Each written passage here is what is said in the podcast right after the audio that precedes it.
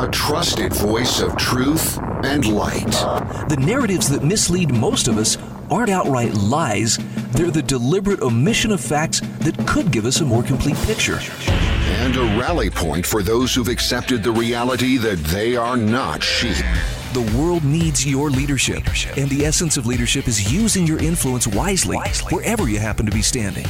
This is the Brian Hyde Show. All right, once again, we are back at it. And it is a target rich environment today. There is a lot to talk about. Thanks for joining us, fellow wrong thinker. Our program brought to you by Nikki's Wholesale Food Warehouse, John or Jeff Staples Real Estate, and the Staples Turner team at Patriot Home Mortgage. Wonderful sponsors, each and every one of them. By the way, I want to give a shout out too to the to the various uh, radio stations and networks that are carrying this program. Uh, Loving Liberty, uh, the Fed by Ravens Media Network, also uh, TalkStream Live. Uh, let's see, uh, Liberty News Radio, Missouri Liberty Radio, and and I'm, I'm probably leaving a couple of people out. KDXU in uh, St. George, Utah. Thank you so much for uh, picking up the show. Uh, they carry best of programs on the weekend. But uh, yeah, little by little, this little show is growing and, uh, and, and spreading the message of, of wrong think everywhere we go. It's kind of a cool feeling. And I'm, I'm just, I'm very humbled and very grateful to be a part of this. And boy, is there a need for it. So let's, where to begin? So much going on here. I guess I want to, I want to talk a little bit about face masks and uh, and an experience that I have seen over the last few days that has has really left me um, a little bit discouraged, but mostly just shaking my head. Here's the gist of it: election year notwithstanding, I believe that the issue that's causing the most unnecessary conflict among us today is the issue of mandatory face masks. So I just I want to make this clear. If you choose to wear a face mask because it makes you feel safe or make you feel like, hey, I'm doing my part to protect other people just in case I might be sick, I have absolutely no problem with that. The problem I have is when it becomes a mandatory thing. Look, if you if you want to persuade people this is a better way, I say by all means do it. And you know what? If your argument is persuasive enough or if your uh, example is persuasive enough, more power to you. That's how you really win hearts and minds. But when it's made mandatory, when the threat of force or the threat of, well, we'll withhold service from you or we'll otherwise find some way to ostracize or punish you, when that becomes a part of the equation, yeah, that's that's coercion, and I'm not down with that. But if you don't believe me, if you don't believe that uh, face masks may be the issue causing the most unnecessary conflict among us today, care to try an experiment? Go out in public without one. That's all you have to do. Go walk into a store without one, uh, assuming you live in an area that's, you know, uh, not locked up tighter than a turtle's belly button. But or or if you if you prefer, walk up to someone who isn't wearing a mask and remind them gently, diplomatically remind them, "Hey, you should be wearing one." No matter how diplomatic you are, the chances are very, very high. In either case, you're going to see pushback. And I'm going to share this from, from personal experience, having seen this play out over the weekend. Now, I've, I've told you before, I have a side gig. And it's it's a part time job. It's now a very very part time job, but uh, but I, I work at a retail establishment where masks are required for the employees 100% of the time. If you're on if you're on shift, because you're dealing with the public, you have to wear a mask. Now, that's part of a voluntary employment contract. And so I put the mask on while I'm, you know, on the clock. But in the last uh, week or so, the county where I live, Utah County, in the state of Utah, has uh, issued a mandatory mask uh, dictate. I don't, it's not a law. It's in no way, you know, legislatively binding on the people. But the health department, along with a couple of county commissioners, sneakily passed something in the late hours of the night, and now it's it's a mandatory thing. And this is in response to a spike in positive COVID tests, not deaths, not hospitalizations, just a number of of uh, greater numbers of tests, and I don't even know if they all uh, all those t- positive tests occurred within the last week, or if they were just reported within the last week.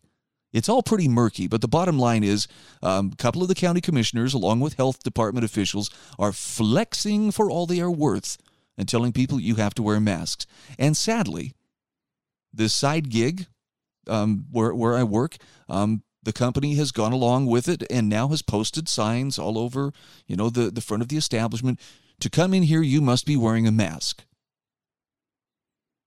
Now, I, I, am I have to be kind of deliberately vague here because I'm not trying to start any kind of you know I, I don't want to start any controversy. But uh, let me just say this is the kind of retail establishment where people usually aren't there long term. They're in and out in a matter of minutes. But I would say roughly, probably about 50 50 people come in wearing masks, others don't. Again, they're, they're they're not there long term, so it's not like you know, it's not like a trip to Costco, right? Where you're going to spend some time shopping, browsing, you know, doing your doing your stuff. Nonetheless, we were told that uh, you have to remind people if someone shows up without a mask. We've got the signs posted everywhere, but uh, we're supposed to tell them you should be wearing a mask, or the next time you come back, you should have a mask on. And that's all. We're not supposed to rigorously enforce it or, you know, kick them out of the store, refuse to give them any any business, you know, if if they uh, aren't wearing a mask. As you might guess, I have a real problem with this. Number 1 because I'm not their mother. okay, I'm I I'm not uh, I'm not the parent and it's not my job to sit there and hold their hand and tell them now you should be doing this. But I've watched with with great interest and actually a little bit of horror as uh, some of my my coworkers have uh, reminded people. The health department's asked us that uh, you know you wear a mask, and people flip out.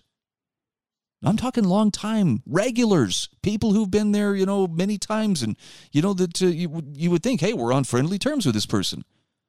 I'm talking middle fingers in the air, f bombs flying, people getting angry. Now, you may say, well, that's just the mind of an anti masker. You know, that's what you people are like. I don't think it is. I really think it's because people are, are, are reaching the, the breaking point. And this is just one more thing. And, you know, it's, uh, it's, it's very sad. It's very sad to see. I, I'll just tell you right now for the record, I have never hassled anybody about their mask. I never will. I've never hassled anybody who's not wearing a mask, and I never will. And if it really comes down to it, if it's like, well, you either, you know, you either tell them to put the mask on or else, I'll take or else. And that's just me. I'm not their parent. But I see the frustration and and again, it's unnecessary conflict. And here's the issue that I have. That unnecessary conflict keeps us fighting amongst ourselves, the maskers versus the anti maskers, and so on, when we should be focusing our energy on the opportunistic officials and power seekers who are pushing this nonsense on us. That's what I that's what I think we're missing. Now, I have to allow I could be wrong. It may be that I'm totally looking at this from the wrong perspective but it's been kind of tough to watch you know some of some of my coworkers people people who i really like i care about these people and they're not being rude in the least and they're not being vehement in any way. When they say to the customer hey you really should be wearing a mask or could you please have a mask on the next time you come back? They're being as diplomatic and polite as they possibly can.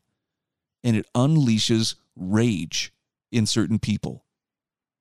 Which leads me to believe I don't think those people are necessarily walking around, you know, in a state of rage all the time, just looking for somebody to go off on. I suspect most of, of what I'm seeing is pent up frustration that is finally just, you know, coming to the surface, and it's probably because they've been experiencing pushback other places.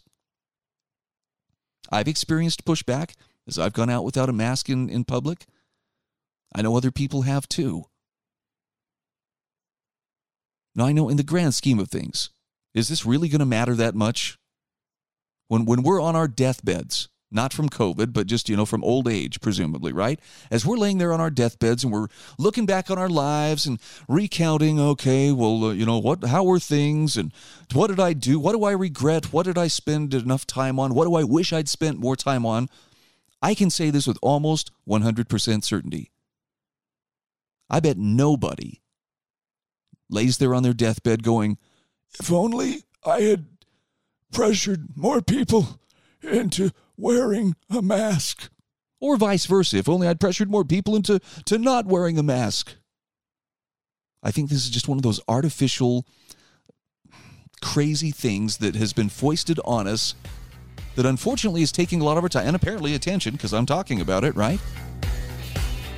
Let's not lose focus of who the real enemy is. It's not COVID 19, it's power, corrupted power being consolidated.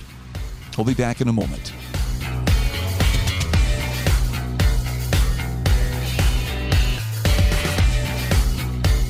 This is The Brian Hyde Show.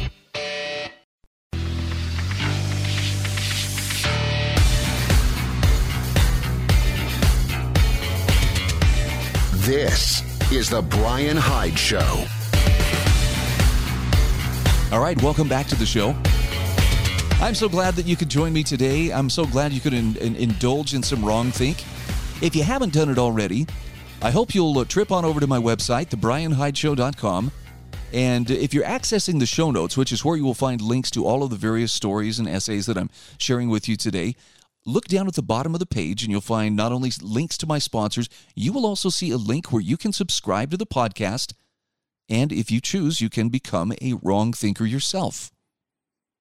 I want to stay in touch with the wrong thinkers. In fact, what we really need and what I've got to do next, this is like on my list of things to do this week, is uh, we're going to create a Facebook group specifically for our fellow wrong thinkers, a place where we can get together and discuss stuff and and you know hang out virtually and just you know have some camaraderie.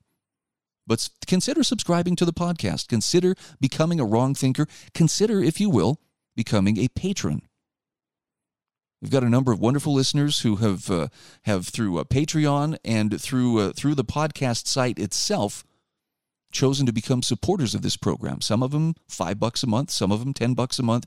I will tell you this, it is greatly appreciated because I am uh, well and truly independent at this time and so every single dime counts and everything every every donation that I receive is uh, is greatly appreciated and goes for the purpose of keeping this platform of truth moving ahead, growing, and and speaking truths that uh, are difficult to find in other places.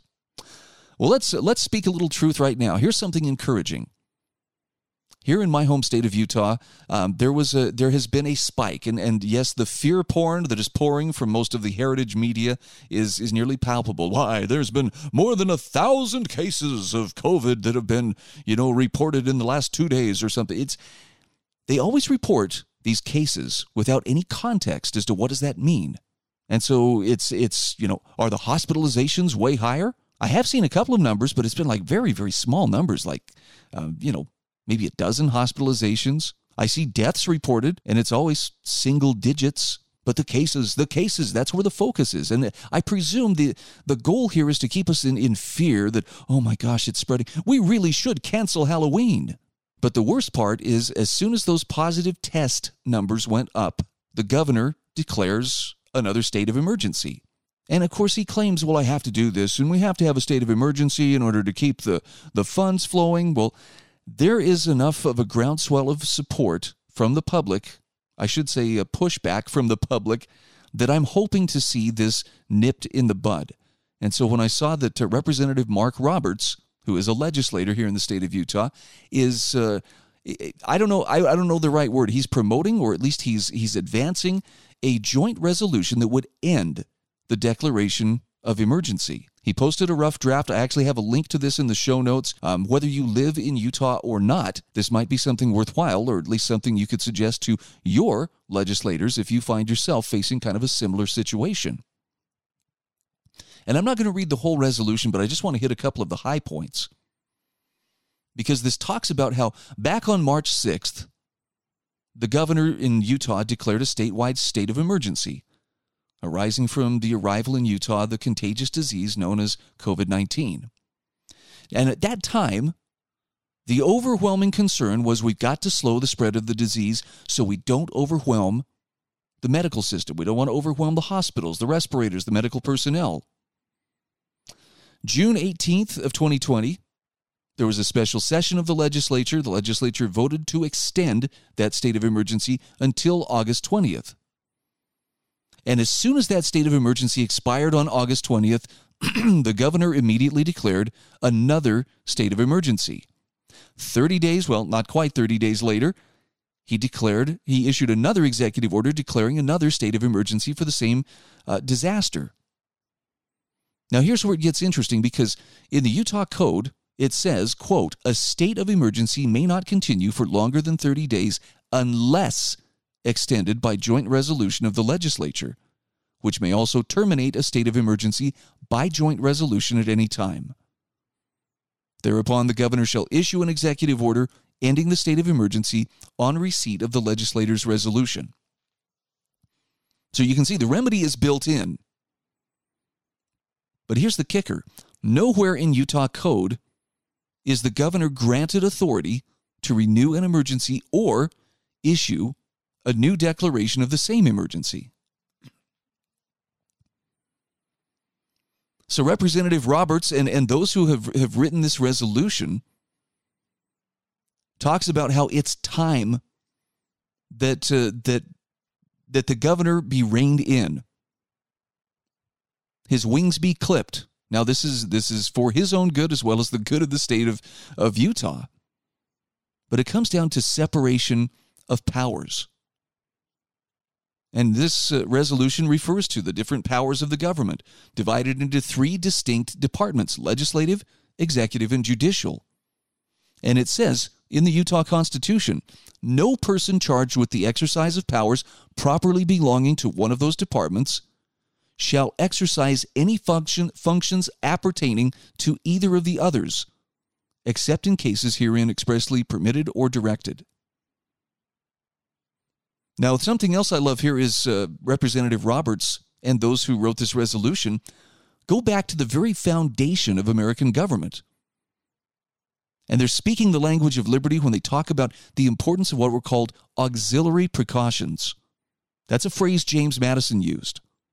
These are the separations of powers that were built into our Constitution. And they cite James Madison from Federalist 51, quote, it may be a reflection on human nature that such devices, meaning checks and balances, should be necessary to control the abuses of government. But what is government itself but the greatest of all reflections on human nature? If men were angels, no government would be necessary. If angels were to govern men, neither, in, neither external nor internal controls on government would be necessary. In framing a government which is to be administered by men over men, the great difficulty lies in this. You must first enable the government to control the governed, and in the next place, oblige it to control itself. A dependence on the people is no doubt the primary control on the government, but experience has taught mankind the necessity of auxiliary precautions. End quote. Again, that's James Madison, father of the Constitution. So, to that end, the legislature in Utah has demonstrated through multiple special sessions its capability of assembling to perform urgent policymaking duties during this pandemic. This means the governor doesn't need to be exercising emergency powers. And it also points out that during the pandemic, the governor's been using emergency powers normally reserved for the legislature to execute non urgent policy decisions.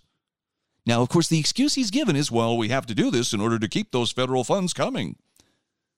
But this resolution notes the Stafford Act, which authorizes the delivery of federal, technical, financial, logistical, and other assistance to states and localities, does not require a state to be under a declared state of emergency in order to receive federal funds or assistance.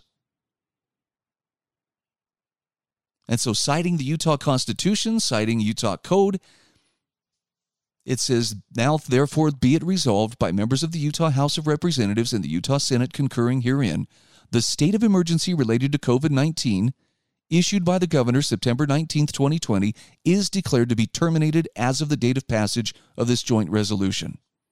And be it further resolved, the legislature informs the governor that he may not lawfully issue subsequent emergency declarations or orders related to COVID 19 and it directs that a copy of this joint resolution be transmitted immediately upon passage to the governor of the state of Utah.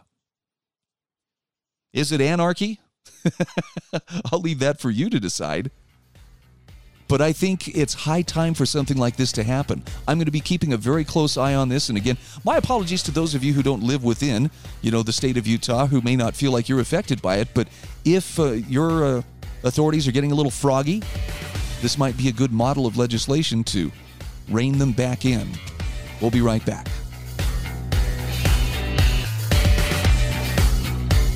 This is The Brian Hyde Show.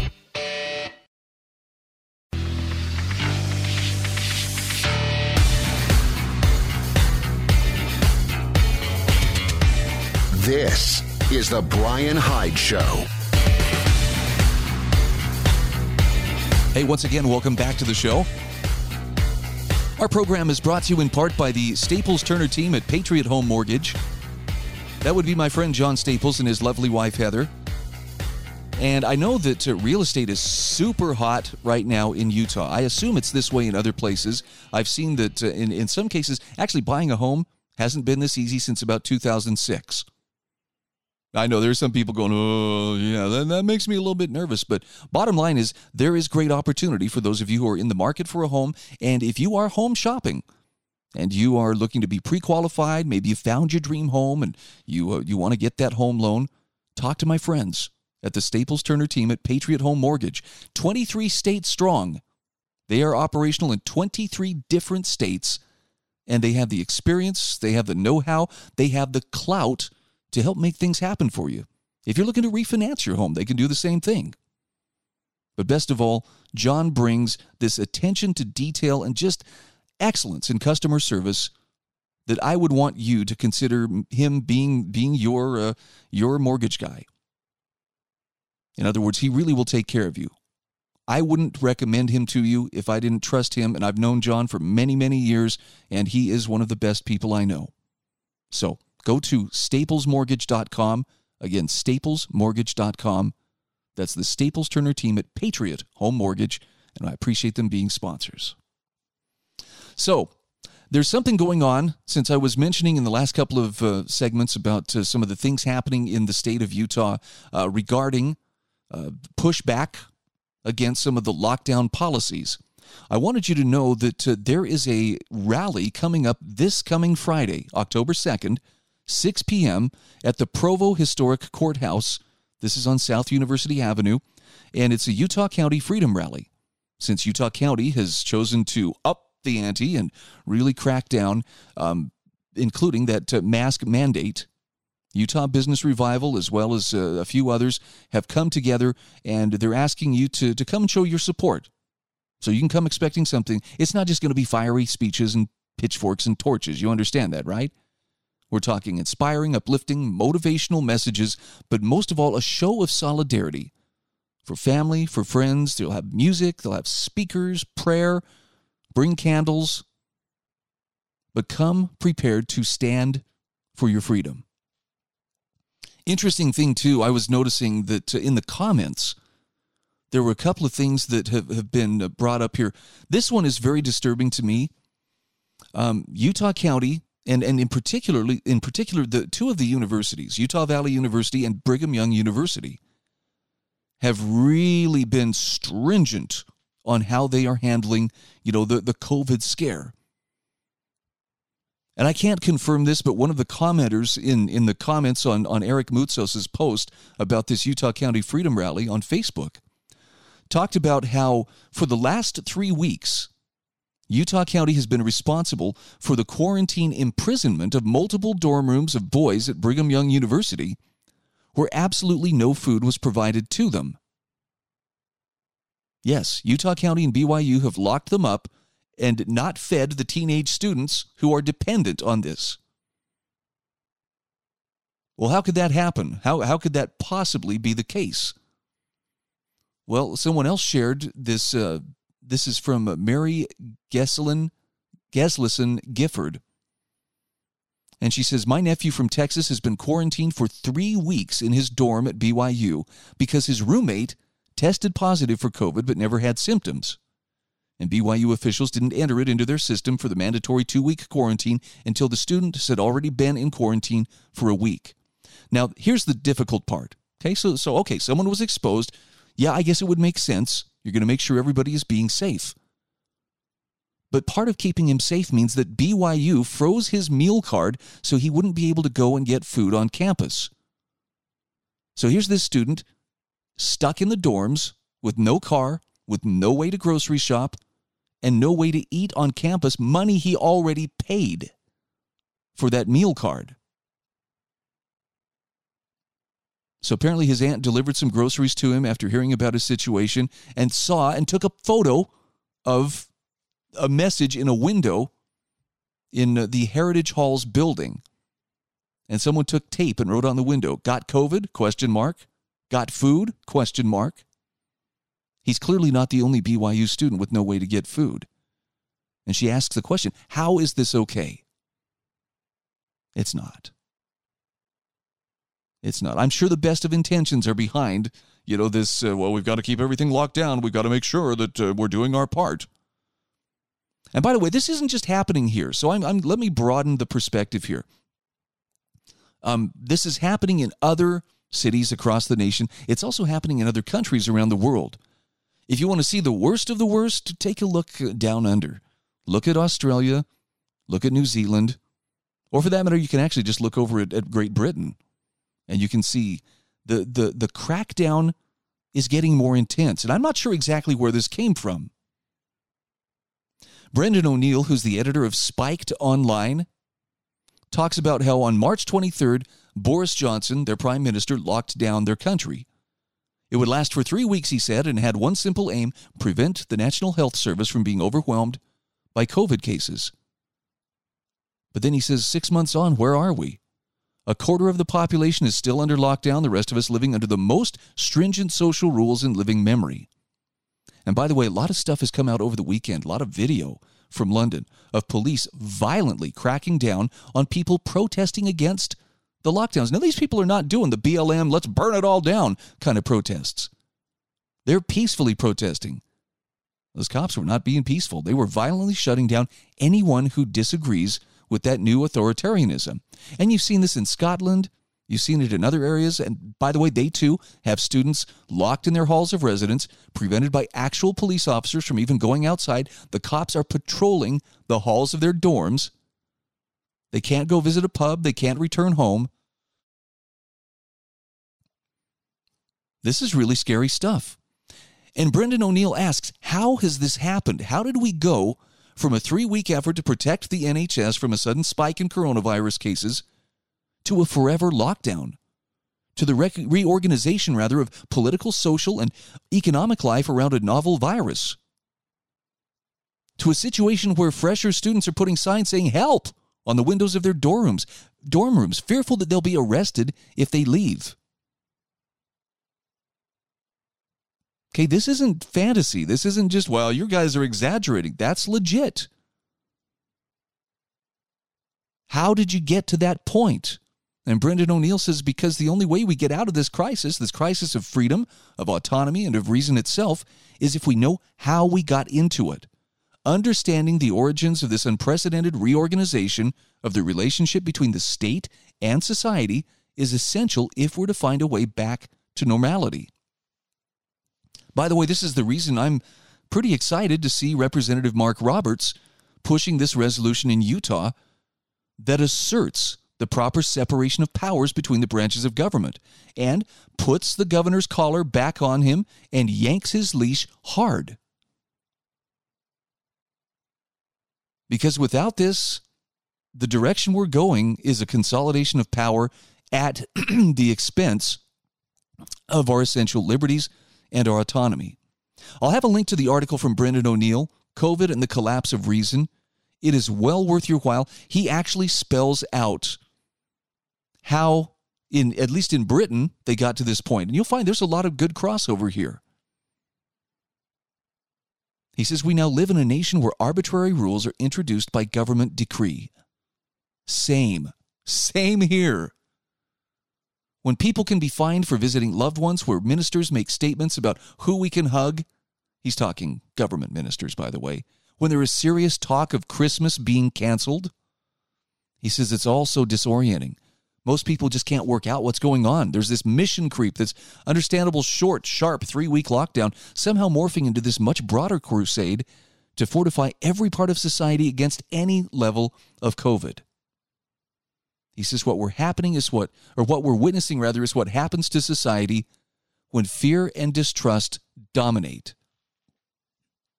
And when the impulse of ca- ca- catastrophism overrides our commitment to coolly negotiate the risks we face and trusting communities to devise plans and strategies that work for them in times of crisis. It's a great article. I hope you'll take the time to read it again. It's in the show notes at thebrianhydeshow.com. When we come back from our break, we're going to talk about um, two different things 10 reasons that Mark Whitman, Mike Whitman rather, won't wear a face mask. These are very good. I'm not going to go through all 10 of them, but I will definitely share a few of the better ones. And uh, again, there will be a link in the show notes where you can check this out for yourself. Also, I know you've noticed that a lot of the uh, young anarchists, revolutionaries, and rioters running rampant in the streets of America these days are young people. Well, before you write off all young people, you need to see the piece that Jay Schalin has written about four young men who may carry our nation through these tough times. This is a piece that's going to trigger some folks, but I'm going to share it with you coming up in the next segment. This is The Brian Hyde Show.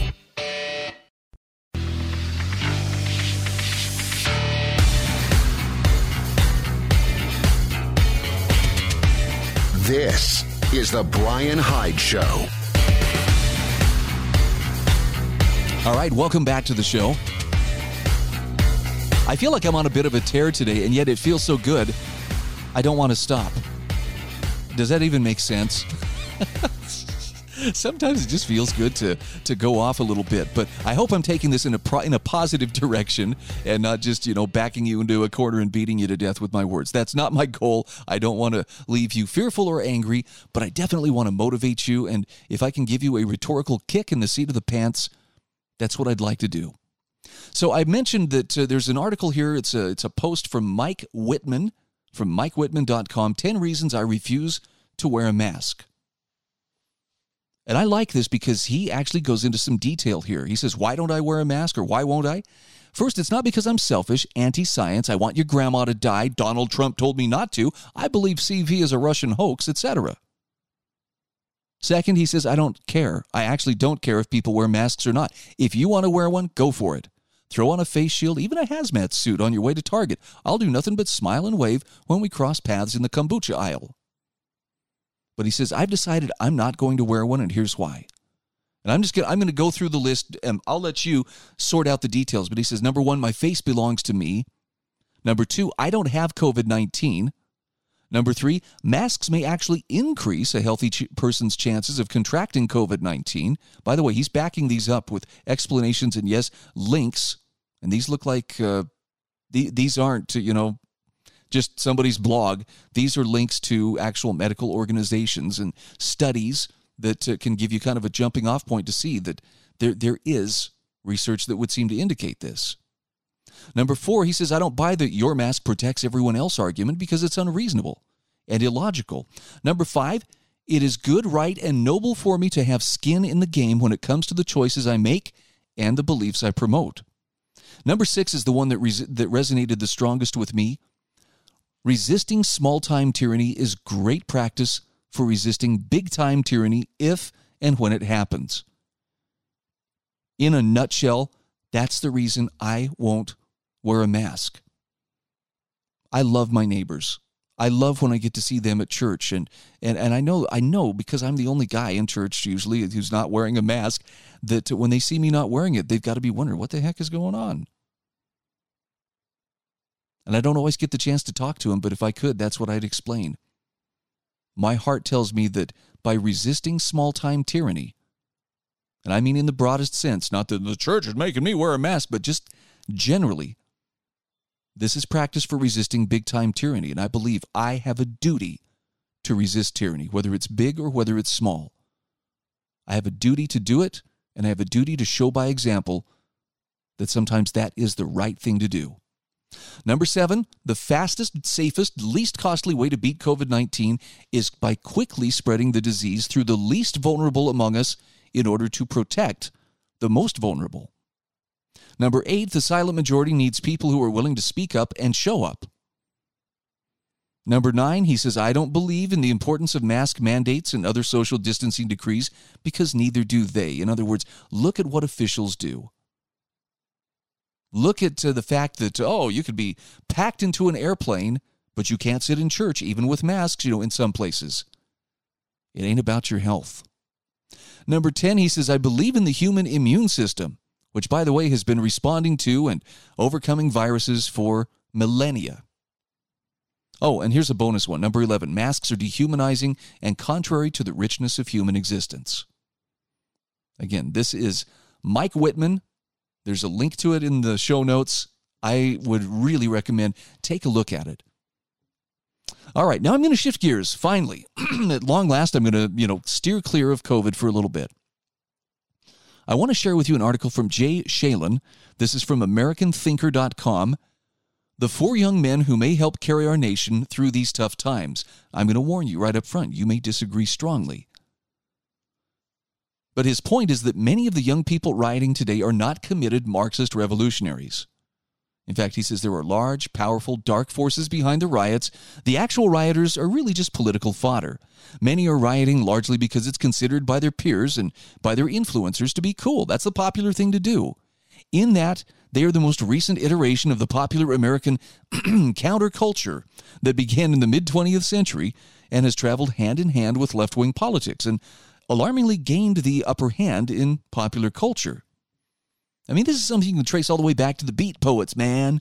A group of young men with literary ambitions who sought to live a more passionate, more ecstatic experience than the standard American dream of family, security, and prosperity.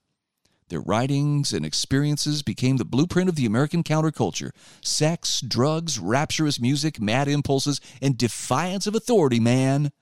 With them, a new spirit was unleashed while decadence has always been with us, after the Beats it was celebrated as cultural advancement, a virtue. So this is what you're seeing. This is the the the cool that uh, the cool kids are trying to implement. Hey man, you got to stand up against the system, man. if only they would have stuck with growing a soul patch and and you know wearing their berets. In this case, uh, Jay Schalin says rock may have replaced the Beats' beloved jazz, and rap may have replaced rock as the soundtrack for the times, but the popular acceptance of decadence and defiance has persisted in youth culture to this day. To be cool, at least in the popular national consciousness, has been to show contempt for traditional mores, to regard those trying to preserve order as less evolved, and to flaunt one's pursuit of, sensu- of sensuality. But now a new set of young men is showing a new direction, a new cool. Although they are unfamiliar with each other and rose to national prominence in different situations, similar themes run through their actions. So, are you ready for this? You may want to pop some heart medicine and grab a chair. These are four young men who may help carry our nation through these tough times. They are Nick Sandmann, who coolly stood his ground and maintained his dignity when verbally accosted in person by an antagonistic protester, and again when the media tried to portray him as the aggressor. The second is Kyle Rittenhouse, who coolly protected himself under fire from a mob of criminals hell bent on harming him during the Kenosha riot. And Brady Williams and Jared Bentley, two high school football players who resolutely stuck up for their principles by carrying flags representing police and firefighters onto the field before a game on September 11th, despite knowing that punishment by their school's administration awaited them. Now, the author here says certainly other examples exist, but these four exemplify the pattern. These are not part of the coastal elites. These are young men from flyover country. Sandmann's from Kentucky, Rittenhouse from Illinois, the other two from Ohio. Interestingly, they all come from different backgrounds. Sandmann is upper middle class. His mother's a vice president of Fidelity Investments. His father is in sale is a sales manager for a manufacturing company. Rittenhouse comes from the other end of the socioeconomic spectrum, raised by a single mother who works as a nurse's aide. Williams and Bentley are from the prosperous working class. Williams is the son of a sheriff, while Bentley's father is a firefighter. Now, these four boys don't seem to be the sort of young men who usually garner public attention. They're not heading to Harvard with perfect SAT scores. Nor have they been embraced by the popular culture, to say the least. Actually, little is known about their performance as high school students, as it should be. But the way they present themselves is telling. Sandmann is articulate. He appears to have excelled as a student and is now attending highly regarded Transylvania University. Catholicism looms large in his background. He attended a Catholic high school and rose to fame when attending a March for Life in Washington. Rittenhouse is a high school dropout and seems to have struggled more than the others. He was bullied in school. He's enamored of law enforcement and participated in a juvenile police cadet program. He also tried to enlist in the Marines at age 17. He's worked as a lifeguard, he's done some volunteering, and has taken first aid training, which is why he brought his kit with him to the Kenosha protest. Williams and Bentley have not quite faced the firestorm of scrutiny that Sandmann and Rittenhouse have. In interviews, they came across as respectful and well spoken, albeit with a rough and rowdy yet wholesome edge befitting their blue collar football player status. Now, the author says the cumulative actions of these four and their subsequent behavior represent so much that is good about humanity respect, patriotism, sacrifice, faith, courage, service, humility, resolve, and dignity. Sandmann seems headed for leadership as he matures. The other three seem poised to become guardians of society, the rough men who stand ready to do violence in order to let the mass of people sleep, de- sleep peacefully in their beds at night. These four young men from the heartland, with their fresh faced, clean cut appearances and respectful demeanors, stand in stark contrast to the mad barking loons and preening narcissists of today's mainstreamed counterculture and its popular culture heroes. Contrast them with the prancing hypersexuality of pop, rock, and rock stars. Yeah. Or the uninformed mumbling of professional athletes, or the neurotic, irrational demands made by movie stars. I think he has a point here. Jay Schalin is saying these young men are probably better examples for us than any of the uh, protesters that you're likely to encounter.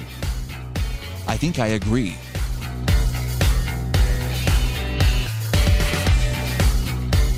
This is the Brian Hyde Show.